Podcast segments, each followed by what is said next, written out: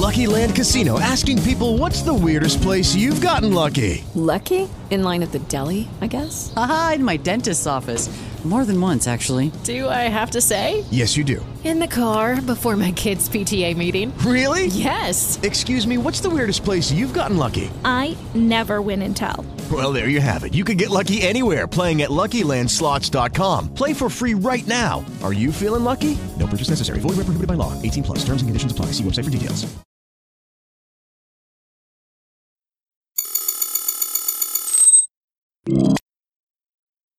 Hello, Commander. It is good to see you again.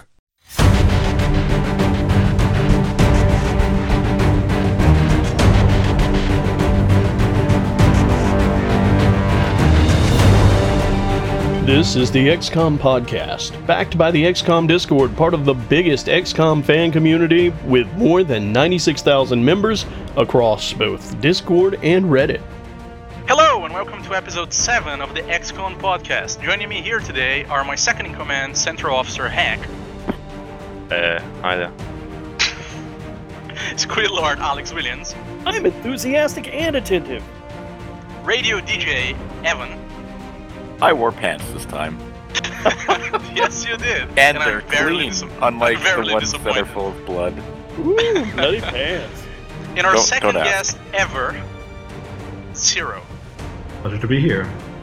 So, what are we talking about today, Hekk? This involves Sero here, as some of the some of the research that you've been doing, Sero, in regards to Fog of War and you know, and XCOM pertains to that. Um, my understanding is that you are you're actually doing a, a PhD in uh, like Fog of War uh, re- in terms of games and stuff.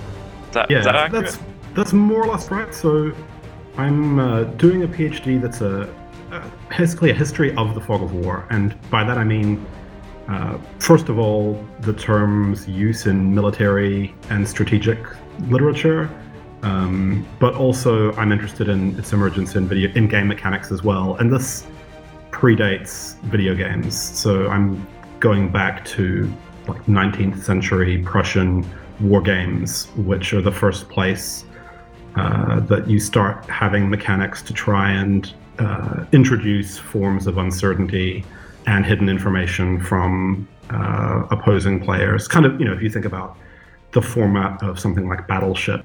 Well, in that case, I, I, simply have to know. I simply have to know. Do you like Stratego? Uh, so, to be honest, I have not played Stratego, but I know sort of. Oh! Um, I, I know of it, if that makes sense. Yeah. You break my heart, but uh, I think we'll, I think I would enjoy it. we'll we'll focus this a bit more um, on what this podcast is about, I suppose. So, uh, if you don't mind, maybe just explaining a little bit how um, how like a game like XCOM factors into uh, the research that you've been doing.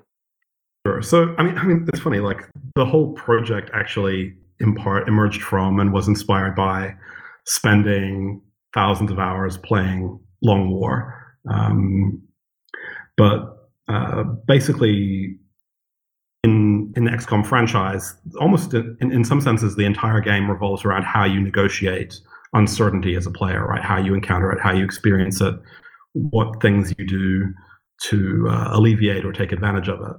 Um, Yes. and that's also, you know, the same is basically true of um, militaries have been doing this for, you know, since time immemorial, basically, right? It's one of the fundamental problems of command is this uh, problem of uncertainty or a desire for certainty. Um, so XCOM, and XCOM is really interesting because many of the mechanics that it uses can be traced back pretty directly to these early Prussian war games. So, you know, before we had video games, before we had, um, you know, uh, all sorts of kind of war games for hobbies, they they really first emerge uh, as professional war games. So there's a there's like a direct continuity. Um, you know, you can imagine a table of Prussians like rolling dice and getting frustrated that their uh, you know line rifles were uh, you know missing 90% shots right like that was uh, that was kind of happening back then so That's Prussian war games, baby. Welcome So- to Kriegspiel. So it sounds like, um, as much as as the XCOM sort of community likes to think that raging at missing, you know, that ninety nine percent hit, god damn it, uh, it seems like that's something that um, we've been kind of doing for much longer than XCOM uh, has been about, or even you know, sort of you know video games we know them has been about. Absolutely, absolutely. Um, and I mean, I, I, think what's what's fascinating too, right, is that uh, obviously there have been games of chance going back thousands of years, but originally they would have been, you know, uh, chance was tied up with uh, sort of divination and the gods, the will of the gods, right? It was divine providence, whether your um, your bone splinters came, you know, the side with the notch up, uh, indicating, you know, some kind of success, right? Um, it's only around the um, series where you start actually having a conception of of statistics, right? Statistics as a discipline kind of emerges, um, and then very quickly gets taken up into uh, into uh, board gaming, basically, and especially into professional board gaming. So these games, the Kriegspiels of uh, from Prussia, were also the precursors to, to Dungeons and Dragons as well, right? That's where all those Right, and uh, a lot of that.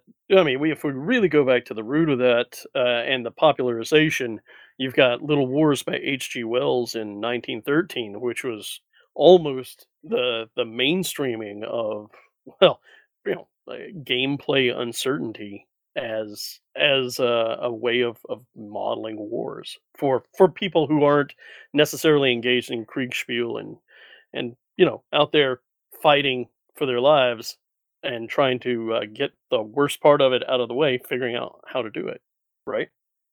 Yeah, absolutely. Um, and, and, there's and there's sort of a just been a gradual um, kind of evolution, mutation uh, of these games, and their popularity have kind of ebbed and flowed since then. I mean, I, I have to confess, I'm not such an expert in um, sort of the history of professional wargaming per se. Like my, especially the stuff I've more been focusing on in my thesis has been the uh, especially at the moment, more the military theory side. Right. Um, uh, going, you know, going back to like Sun Tzu, uh, the ancient Greeks, how they were conceptualizing um, sort of problems of information and uncertainty, um, up to contemporary. Um, What's been the most interesting finding, do you think, from from the from the early and, and maybe even ancient part of uh, dealing with uncertainty at a professional level?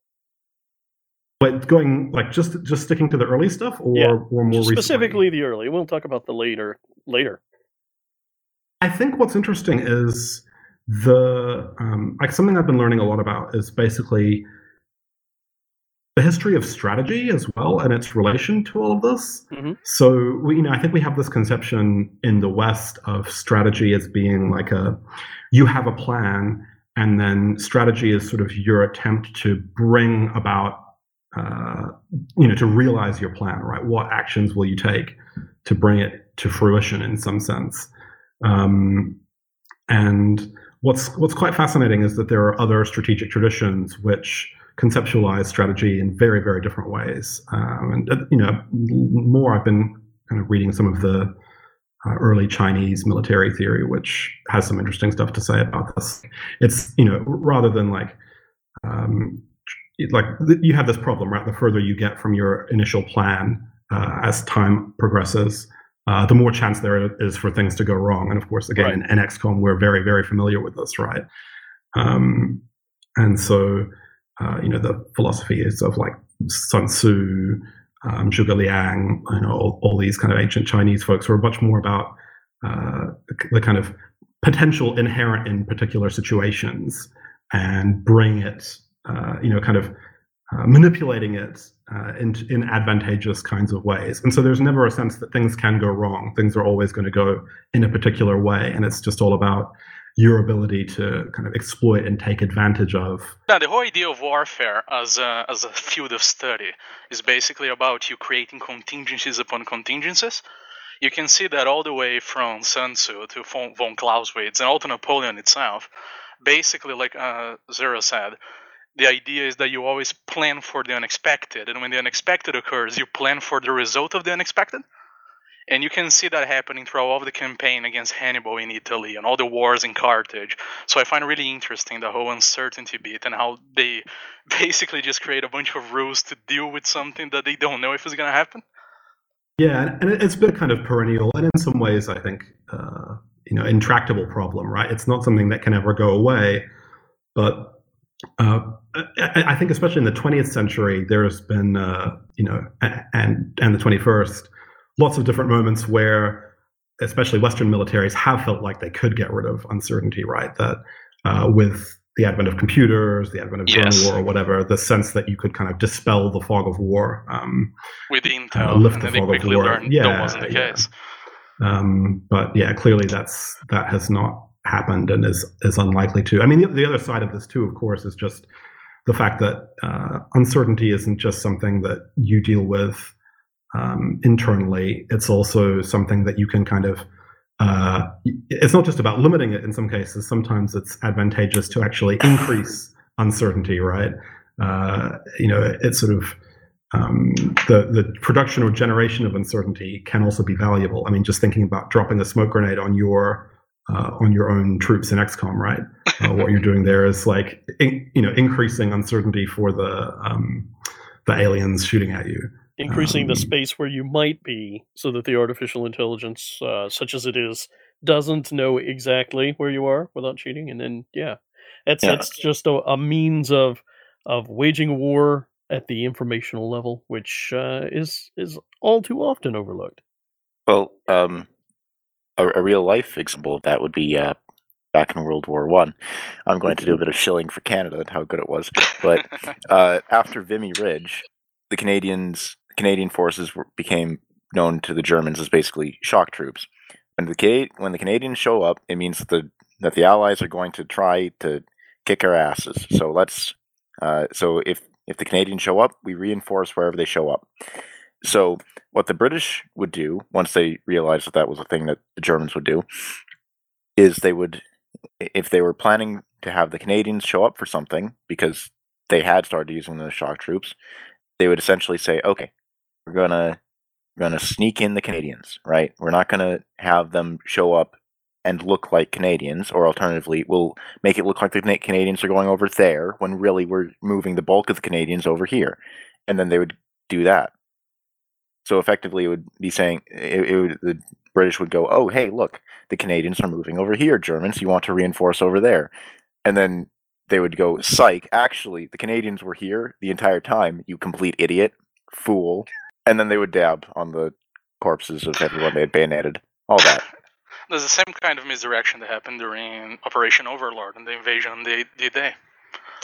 They, they basically went, oh, we're actually going that way. Yeah, we're going that way. Look at all the troops going that way. This is going that way. And then they went the other way. Which is genius.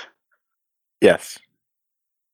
Yeah, Exactly. so um, so Sarah, out of curiosity, so to what extent does um intentional, you know, intentional misdirection and I suppose subterfuge, t- to what degree does that sort of play into the to the research that you've been doing on, uh, you know, uh, the fog of war, so to speak?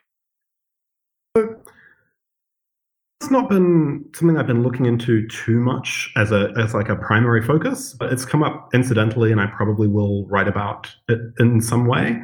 Um, like what I'm what I've mostly been working on at the moment is is a much more um, kind of focused history of actually where the term comes from. I mean, something I should that's worth mentioning actually is just like even even if you look up the Wikipedia for fog of war, the information there is a little bit uh, a bit misleading or unreliable in some ways. Like there is a um, fog of war is generally attributed to Karl von Clausewitz, uh, who's a Prussian military theorist.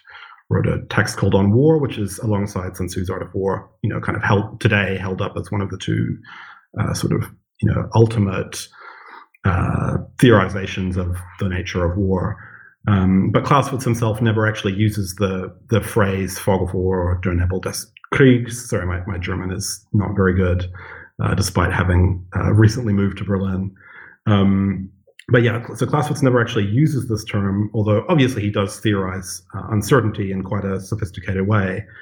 Um, but despite this, the term is often treated in, uh, and in here I'm talking more about like military theory and doctrine. It's treated as if it has a commonly agreed upon definition, despite the fact that nobody can really point to like exactly where it emerges or anything. And so part of what I've been doing is uh, trying to, you know, in a sense, there's like a fogginess surrounding just the term itself, what it means, how it's been used. And so what I'm doing is kind of charting a bit of a history of this, this the concept itself. Um, so, uh, Sero, just to pull things together and, and get us into the XCOM space again, if looking at the research that you've you've got lined up from Clausewitz on looking at XCOM itself and the mechanics thereof, what do you think is the most applicable part of the game to the the understanding of fog of war as a concept and a, developed idea as as clearly the developers came to see it?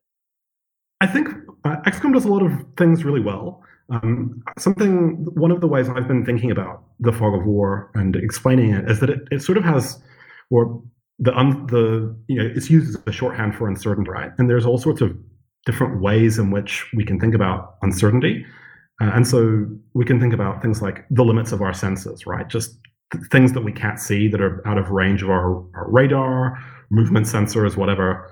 Those things are obviously unknown, uncertain to some extent. I mean, we might have some knowledge through a map, but we don't have, you know, real-time information, right? So there's that, and obviously this is simulated in XCOM very neatly through the, you know, what we're familiar with as a fog of war mechanic, right? The application of um, a kind of fogginess around the limits of soldier vision, which is uh, in here. I'm going to focus more on um, uh, XCOM Enemy Unknown and Enemy Within, and especially Long War, because that's the version of the game I've played the most by far. Like I think I have 2,000 plus hours on pretty much just Long War. Like I played Fair one. I, I think that matches yeah, all of campaign, our inclinations. And then that is not mine.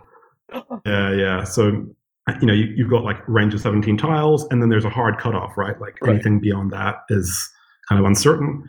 Um, then you can talk about all sorts of different uncertainties to do with communication and information.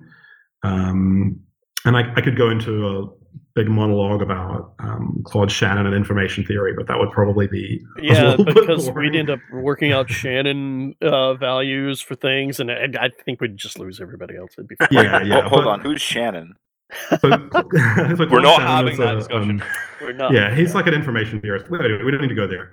But um, okay, it's data compression. Don't worry about it. Yeah, yeah. But basically, um, in XCOM, you often what we're dealing with are uh, situations where we're presented with the fact that uh, our, our decisions are not deterministic, right? Like the chance that we have chance to hit values is obviously the most important one, which are which are displayed. But there's other things too, right? Like how much damage a grenade is going to do, the scatter of a rocket. Um, uh, uh, these are all ways in which the game presents informational uncertainties to us. Right. We not only don't um, understand what the enemy is doing, we don't necessarily know what the outcome of our choices are going to be.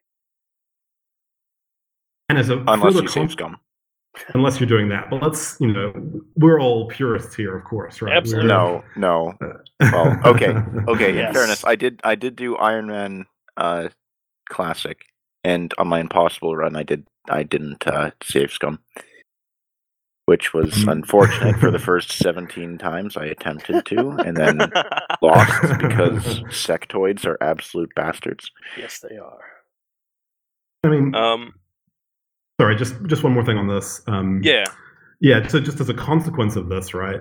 Um, we also basically get into problems of our own decision making. Like the more complicated a situation is, the more enemies we have on the map, the more different, uh, you know, to hit values we're receiving. We have the problem of actually figuring out optimal moves as well. And so there's a kind of almost like a decisional labor problem. Like, how do I come up with an optimal move?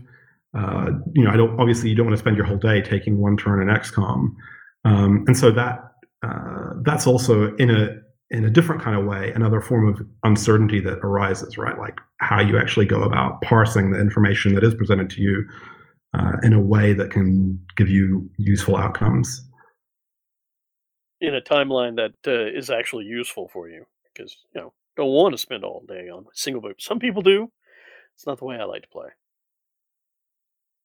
Yeah, And- um, a, Go a ahead. question that that I had uh, really quickly is, I think for a lot of people, uh, it's very easy concept- to conceptualize the sort of uncertainty, the fog of war that an XCOM you experience through the game's tactical layer, um, where you know that game quite literally has what we would refer to as, as fog of war mechanics, um, and it's very easy to you know again see the uncertainty with, your hit chances and all that kind of stuff. Um, what sort of eh, fog of war uh, uncertainty uh, sort of experiences and mechanics uh, have you kind of observed in the game's uh, strategy layer? Uh, if you've if you've uh, looked into Yeah, I'm, that. I'm so glad you asked this because this was the the next level of the fog of war that I was going to get to, basically, which is um, uh, that the with the strategy layer, you you kind of start the campaign at the beginning, and then very quickly, like the change, that you know, the things you do to the uh, AI, whether you're you know hitting harvesters. Um, successfully like shooting down UFOs, preventing them from um, carrying out bombing runs. There's a very clear set of feedback loops between you and the AI that's built into the game's uh, code. Um, and so you can kind of create these snowballs, right? Like if you're doing well, um, you'll start to see less meld on the appearing on the map, for example, right? Um, and so uh, there's a kind of um, uncertainties that stem from this overall like complex series of interactions between you and the AI. Uh, and obviously, the AI acts in a somewhat predictable way, um, but most of this information isn't presented to us as players explicitly, right? It's all kind of behind the scenes. And so, one of the things that we're doing as an XCOM community, and I mean, to a large extent, this has already been achieved, is figuring out more or less what the code is uh, getting the AI to do and then figuring out how to exploit that, right? Um, so we're, we're kind of in this strange kind of game of like the first time we play a game like Long War um, or Enemy Within or whatever, all of this is kind of oh, pretty much all of this is uncertain to us, um, uh, and uh, but but but even once we do start to figure out what's going on, you know, once we do have a sense of like, okay, the aliens are going to launch this many bombing runs, this many terror missions, or whatever, and it will change based on the XCOM threat level and the you know the number of resources the aliens have, um, whatever it is. Uh, it's there's still um, I guess a certain degree of randomness, right? Like we still don't know when the aliens are showing up uh, in, within each month.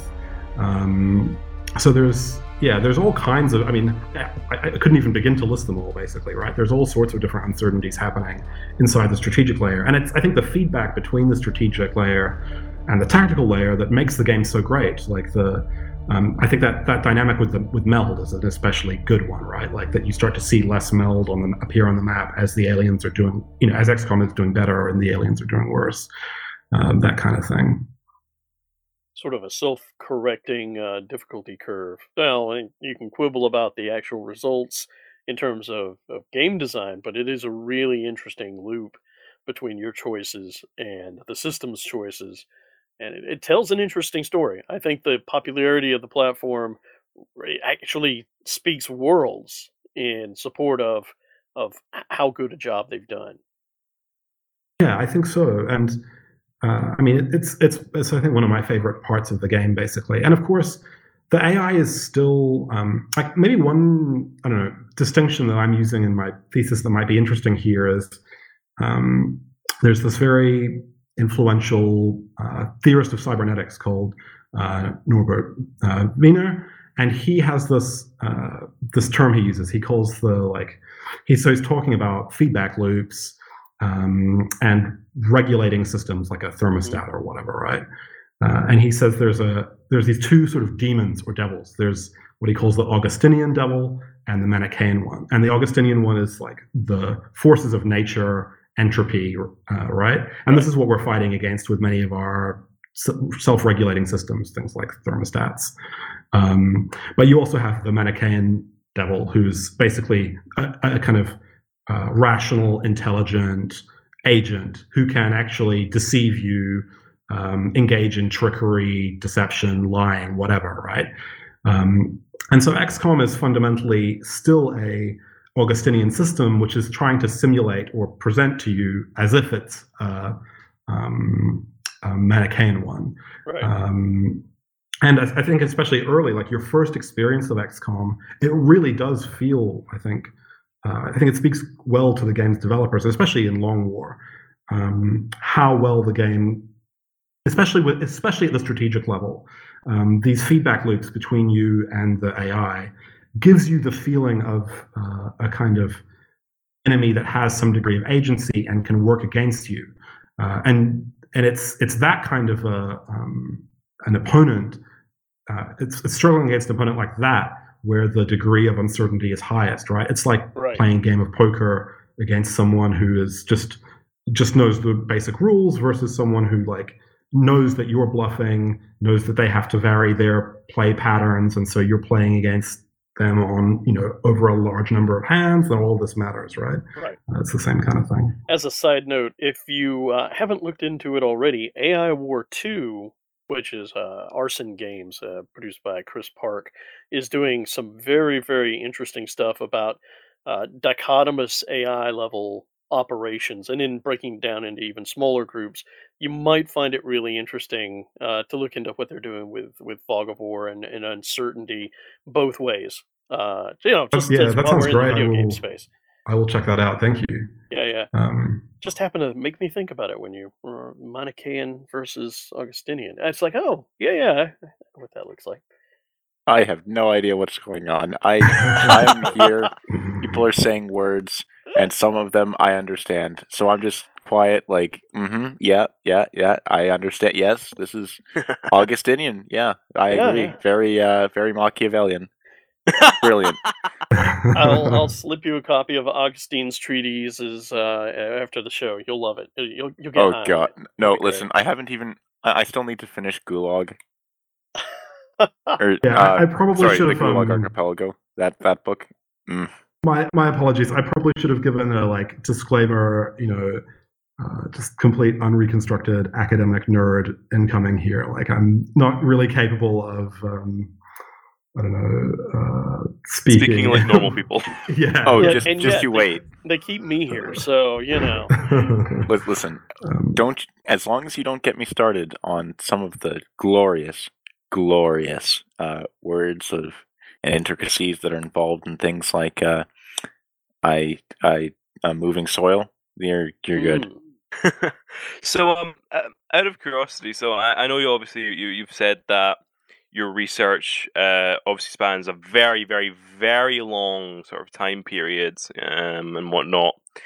Um, out of curiosity, in terms of uh, the realm of, of, of video games, you know, have there been besides XCOM, have there been sort of other sort of video games that you that you've looked at, or has it primarily been you know for XCOM, you know, sort of, sorry for video games, XCOM, and apart from that, you know, has it you know all been much older sort of sources?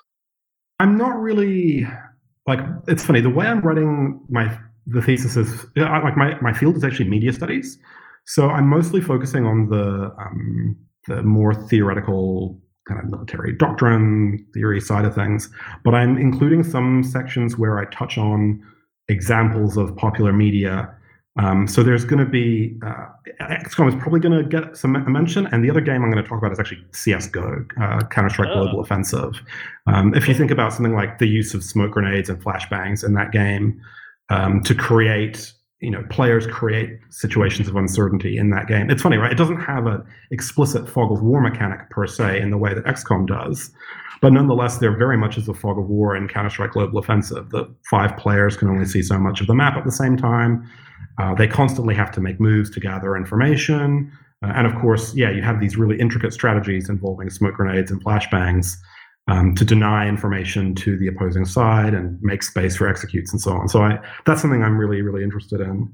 Well, Um, I, I can sort of. Uh, I, I think I can add to that because I understood that. Uh, a, a lot of a lot of first person shooter games will have, uh, for instance, one of the ones I'm most familiar with Titanfall 2. A great game. Everyone go buy it right now. game. It's on Yeah. Steam. Go buy it. But um, in in the multiplayer there, a lot of the pistols have um, a silencer attachment.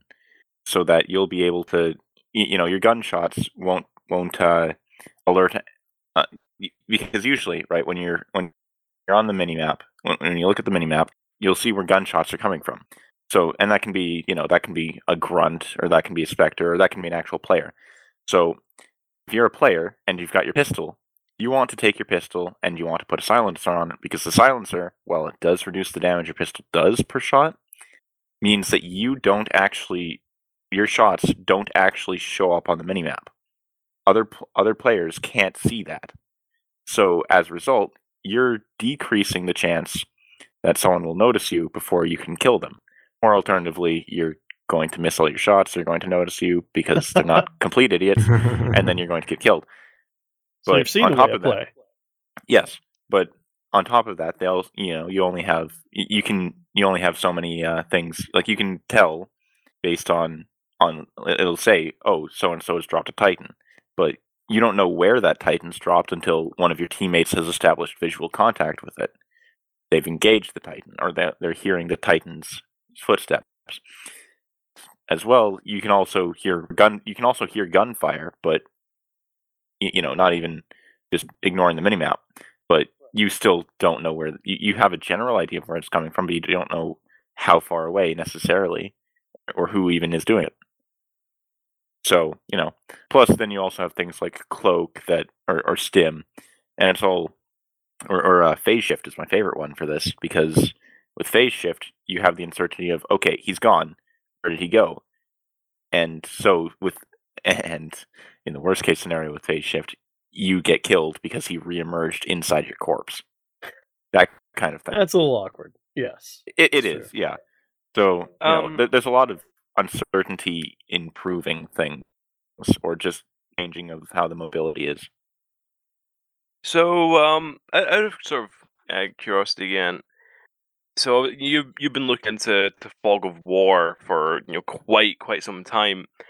Have you found that having um having like a, a detailed understanding of, of Fog of War uh, and and uncertainty, uh, have you found that that that has been of some sort of value in like day to day you know life? Not uh, not not not necessarily in, in, in the military sense but just as a you know your average joe out there do, do you think that they could benefit a lot from potentially having a lot to know about fog of war or uh, an uncertainty or is this would you say sort of a sort of information that is maybe best suited and only really suited to a more sort of military style situations No, definitely. I mean, we are, we all deal with um, fundamentally we're all dealing with uncertainty all of the time, and I think if anything makes it explicit, it's the pandemic right now, right? Um, like, uh, every, I think if everyone treated the pandemic like they played XCOM,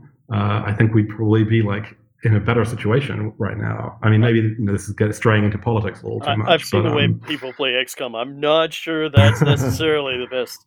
Uh, actually, it probably does some. There are people out there. yeah, I mean, may- maybe I'm optimistic about the like quality of XCOM players, but certainly, you know, uh, I mean, to its credit, right? One of the things XCOM does is it kind of ed- educates you a little bit about how statistics work. Hopefully, right? Yes. Um, and uh, yeah, I mean, um, but, but I, I think, um, you know, w- one way I think about this and say this in a way that makes some is like comprehensible in some way, but uh, oh yeah, so um, we're just having to make the, like we have these problems of decisional labor, right? It's like how much time are we going to spend thinking about this thing? Um, and often in XCOM, like we'll skirt around the edges of a map, partly to avoid the AI, but also because uh, if we can kind of limit our engagements on the on a like small um, kind of small contained way, we have less complicated decisions to make, right? Um, and so I often think about that principle in my day to day life. Like, oh, if I take this course of action, um, is it going to put me in a situation where I have to make decisions that are really, really complex and therefore difficult to kind of uh, come up with a, an optimal solution or not? So, I mean, I think fundamentally this, this type of approach does make you very risk averse. And obviously, that's not always useful. Um, I, I guess sometimes also it teaches you to know like some risks are worth taking and should be exploited, and so it's like knowing when you should take risks and when you shouldn't. Um, I feel like maybe this is more straying into just what games teach you about life in general, right? Like a classic useful heuristic in games is if you're losing at a game, especially a game involving some degree of chance, you know you're not doing well. That's that's a time to take risks, right? Like to play to to gamble more effectively. Um, whereas if you're like miles ahead, you should take low risk Play plays. conservatively. Um, yeah, exactly. And XCOM is similar, right? Like uh, a good example of this. You're you're gonna um, if you like, there's one sectoid left on the map. You can take a 75% chance shot to hit it, or you can throw a grenade and kill it for sure. Like, yeah, it makes sense to kill that grenade. You know, to just use the grenade most of the time. Unless it's Um, impossible and they have four health, in which case you're going to cry and yeah. how it is. Yeah, yeah. In which yeah. case you're going to take the shot, right?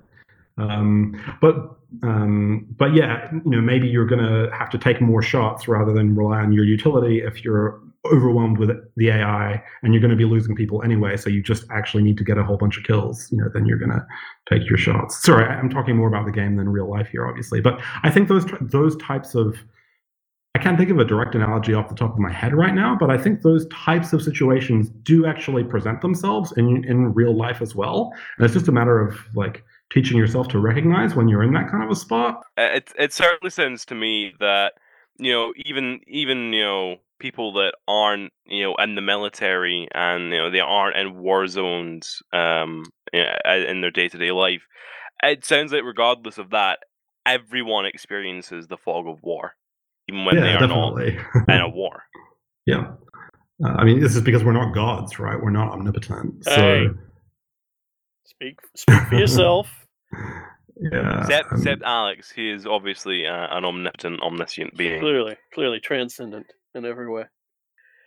but yes, there's a there's a good reason that Sun Tzu as has become a, a, a real touchstone for a lot of, of people who aren't militarily inclined, uh, just business people are looking for guides to life, because that kind of thinking, the assess your situation, understand your enemy, know yourself, uh, understanding the fog of war from day to day in your life is something that people are interested in and interested in getting a handle on. So, you know, I mean, I guess a nice little thing you know I can add to this here is Sun Tzu spends a lot of time talking about um, basically like spying, like developing these sophisticated networks of spies, all the different types of spies you need. And the reason he's saying this basically is he puts a premium on having reliable, robust information. Obviously, you don't always have this, but uh, it's useful if you can get it. And so again, that's you know that's something you can uh, like.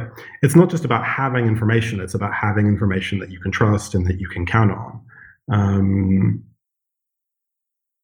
I mean, I don't know. I guess XCOM maybe teach some funny lessons with this, right? Like every now and then the game glitches out, has a bug. You know, the I'm thinking about the classic like suppression Overwatch bug at the edge of the 17 tiles, for example, like these kinds of situations. But um, even I, mean, I guess glitches are a different phenomenon even that entirely. has its analog in real life because sometimes you just don't know all the rules. Yes, sometimes things yeah. happen. And I mean, you know, th- this is circling back a long way, but uh, Hekk, you, you know, you asked me earlier about does XCOM kind of simulate the fog of war well? And it's like, yeah, while it does do a lot of these things nicely, fundamentally it's still a game that has a bunch of pretty hard coded rules. Every now and then there are glitches, but even the glitches we kind of know to some extent now, right? If you play Long War enough, you become familiar with those too. Um, and so uh, a game that, that would really properly have a like um, some of these more vexing uncertainties would be a game that could write its own code, basically, right? That could change its own rules. Oh, that would Um, and I, I would hate playing that game. I mean, it would be it would be really it, that would be something, right? And of course, there are games that do attempt to do this in various ways. Like Magic: The Gathering has lots of cards which effectively like change the rules of the game um, on them. But even these are kind of known, uh, you know, kind of known to the players in advance. Um, I mean, I'm sure there must be other experiments with. Uh, Games with dynamic rule sets that are self-reflexive, sure. Yeah, There's, yeah, uh, but it- Flux, if you want card games in particular. There's Nomic, if you want a game that is literally about making the rules of the game as you go. Uh, if you haven't looked into Nomic, it's fantastic. I love it. it's one of my favorite game designs of all time. Well, there's um there's a few cards in um Slay the Spire that'll change how the rules work. Oh, yeah, that's a good example combat. too. So so for instance, um uh I believe it's uh what's it, what's it called? I um so fortify and um or is it, it's either fortify or barricade. I can't remember the exact name. It is a card for Ironclad that will normally, right, in the game, block disappears after one turn. But if you have either barricade or fortify, again, I can't remember the card name. It, it's the one with all the shields. Um, block will not disappear at the end of your turn. And similarly, uh, the silent has a card called Blur. That means that whatever block you've accrued at the end of your of that turn won't disappear until the end of the next turn. And then, of course, you also have calipers that instead of removing all of your block, will only remove 15 block per turn, and all that. So you, you've got a bunch of you've got a bunch of things that will slightly change how the rules work, or, or change how things work. Like um, the silent has a mechanic called um, dis- discarding that that completely changes. That that's really focused on uh, card draw, and it allows you to really change how how uh, card how, how your card flow works. It, it it allows you to control the chaos a lot more. So you have all these different uh, mechanics, and that's ignoring like watchers, uh, wrath stance, and all that stuff. I think that. Go ahead. Go ahead. yeah. I think that as it kind of sta- as it stands in terms of our, our capability with uh, making games uh, and, and technology at the moment, I think that it, it sounds to me video games have a fundamental problem that means that they'll never be able to perfectly simulate fog of war in a way that um, that you experience people experience in, in day-to-day life uh, and, and sort of the military experience in, in real life as well because you know at the end of the day games can only do what the developers make space to happen. Um, you know if, if something something happens nothing is nothing is I would say truly uncertain in a game because even if you don't know which outcome is going to happen you at the very minimum you know all the potential outcomes that can happen. So you know you don't know the, like with XCOM specifically you know you don't know if a shot is going to hit or not. But you know it's either going to hit or it's going to miss. And you know if it's if it hits you know the exact you know the range of damage it can do. So you don't necessarily know what will happen but you know if you played XCOM long enough I dare say this goes for a lot of other games as well you know if you are an expert at a game you know all the things that can happen. Um, and you know from what is happening you can make a reasonable inference as to what could happen. And that's not something that is necessarily true for real life. You know in real life you know we aren't following we aren't always following a rigid set of if this then that sort of commands. You know we are very strange thinkers and we can just do things seemingly out of nowhere that makes no sense to anyone but the person that thought of it. And so i think to some extent games video games in, in specific have a kind of fundamental limitation there. Well, Um, within the context of digital systems, you have simulation versus game. Now, the games generally are intended for humans to be able to master, and thus they have rules in a very mechanical sense, like XCOM, where your unknowns are known as opposed to the unknown unknowns. But there are games which hinge on being simulations, which thus have emergent environments and emergent experiences. They don't tend to be very popular in terms of war games because that's know, it goes against the whole game part of it. But once you once you drop simulations in there and agents rela- reacting and agents reacting to other agents uh, with rules which emerge not predeterminately, even digital domain experiences can really push that whole I'm I'm not exactly sure not only what I'm doing or what the enemy is doing, but what either of us is truly fully capable of doing, and that provides a, an entirely different kind of experience. Now, it's it's a challenge to do, and very few designers are, are going for that for obvious reasons. Um, but considering that you can make flock simulations from a handful of rules, literally four rules, you know, and independent agents, and you have emergent behavior which is unpredictable come from a mere handful of rules. Uh, it's it's not impossible. It's just not a game at that point. And XCOM, for all of everything else that it is, for all of the lore, for all of the time and effort that people put into it, it is very much and very clearly a game by intent and design. So it's kind of a you can you can kind of have a Venn diagram of game and simulation which overlaps to some extent yes, too, absolutely. right? And, I, th- I think XCOM is an example of this. It it has some elements of that are simulation. You know, the the way in which it does. Um, and, and I mean, this this this goes right back, right? Like the something I've found in some of my research is that the early Kriegspiels, their the statistical firing tables for the rifles in that game were actually based on the actual data that was just being gathered about the real world rifles that were being used. So there's there's that kind of stuff, right? Games can do that sort of thing.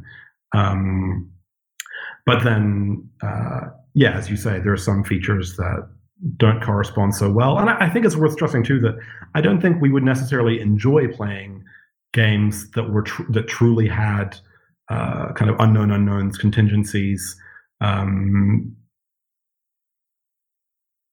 having People- a certain degree of constraint. people make it- rapidly want to quantify those unknown unknowns in order to make decisions about them. That is that is human consciousness at its core. So, yeah, I, I think that you're right.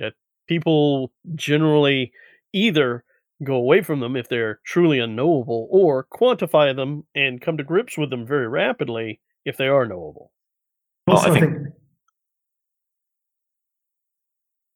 No, who's going to speak? Who's going to say Go, it? go ahead, Sero.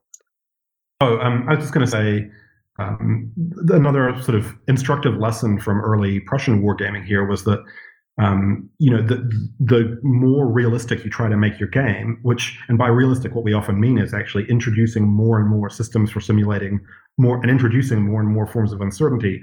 The more bloated and complex their rule sets become, uh, and therefore the more you know the less accessible and playable they often are um, for the the user or player, right? So there's a kind of, and I mean, I, I think there are ways you can kind of navigate that. I don't think it's a hard and fast kind of paradox, but uh, it's certainly a challenge.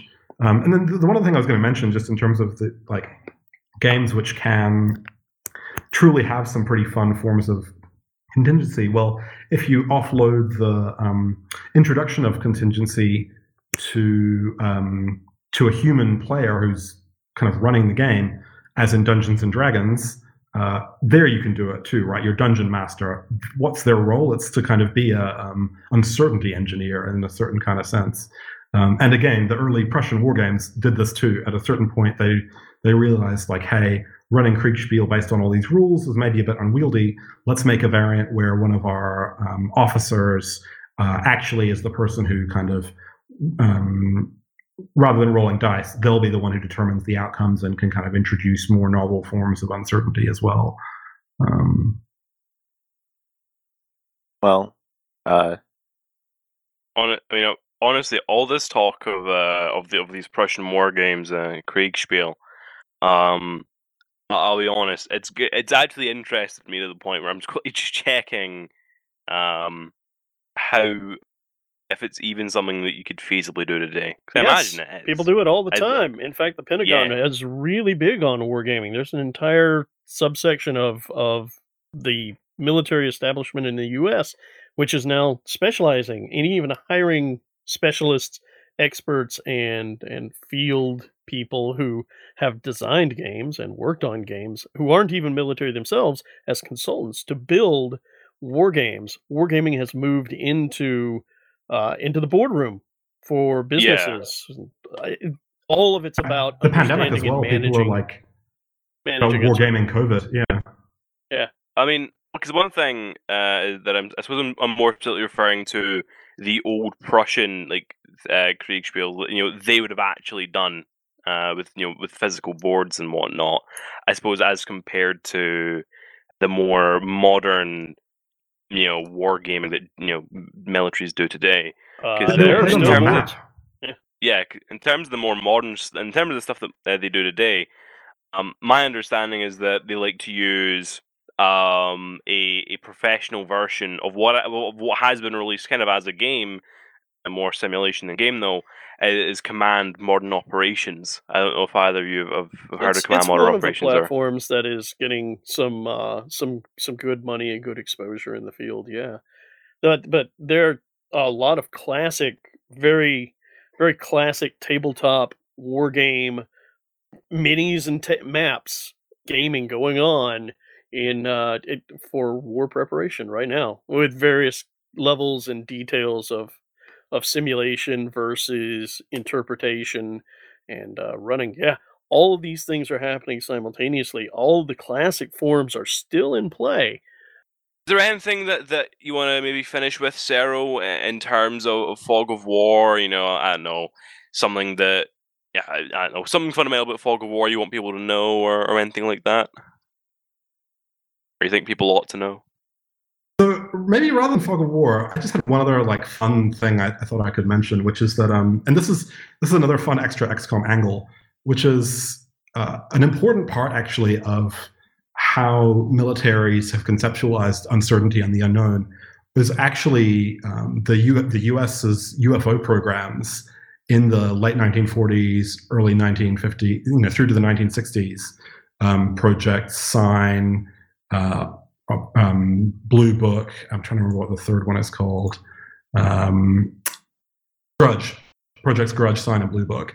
Um, and these were, you know, initially set up to actually, you know, the concern wasn't so much were there aliens, were these things aliens, but um, you know, did, did the Soviets have spy planes that we weren't able to detect with our radar and so on, right?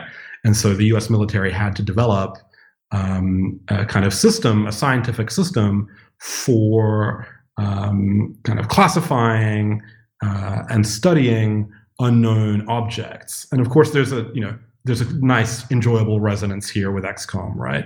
Um, it's funny to think about that little shared history, right? Which is that presumably, you know, in the lore of the game, one would imagine the XCOM project would have had some kind of lineage connected with, uh, you know, probably with like the legacy of Project Blue Book. And we know that these programs have been rebooted on and off since the 1960s as well, right? There's recently been a bunch of, uh, you know, it seems like we're in the middle of another wave of um, DoD UFO declassifications right now. Um, so yeah, I just thought I'd throw that in there as just like a enjoyable aside. And with that, thanks for listening to the XCOM podcast. We are now at the very end of episode 7. Don't forget to comment below, subscribe to the channel, and fill in the feedback form. And also, don't forget to join the Discord because you know you want to. Thanks to Squidlord Alex, that random Canadian Evan, and to our guest, Sero. So goodbye. I was just gonna say thanks for having me.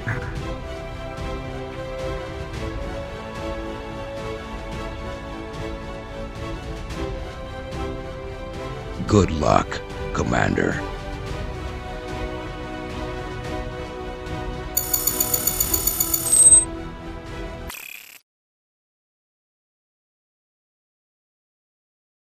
Hey guys, it is Ryan. I'm not sure if you know this about me, but I'm a bit of a fun fanatic when I can. I like to work, but I like fun too. It's a thing. And now the truth is out there. I can tell you about my favorite place to have fun Chumba Casino. They have hundreds of social casino style games to choose from, with new games released each week. You can play for free anytime, anywhere. And each day brings a new chance to collect daily bonuses. So join me in the fun. Sign up now at chumbacasino.com. No purchase necessary. Group. Void were prohibited by law. See terms and conditions. 18 plus.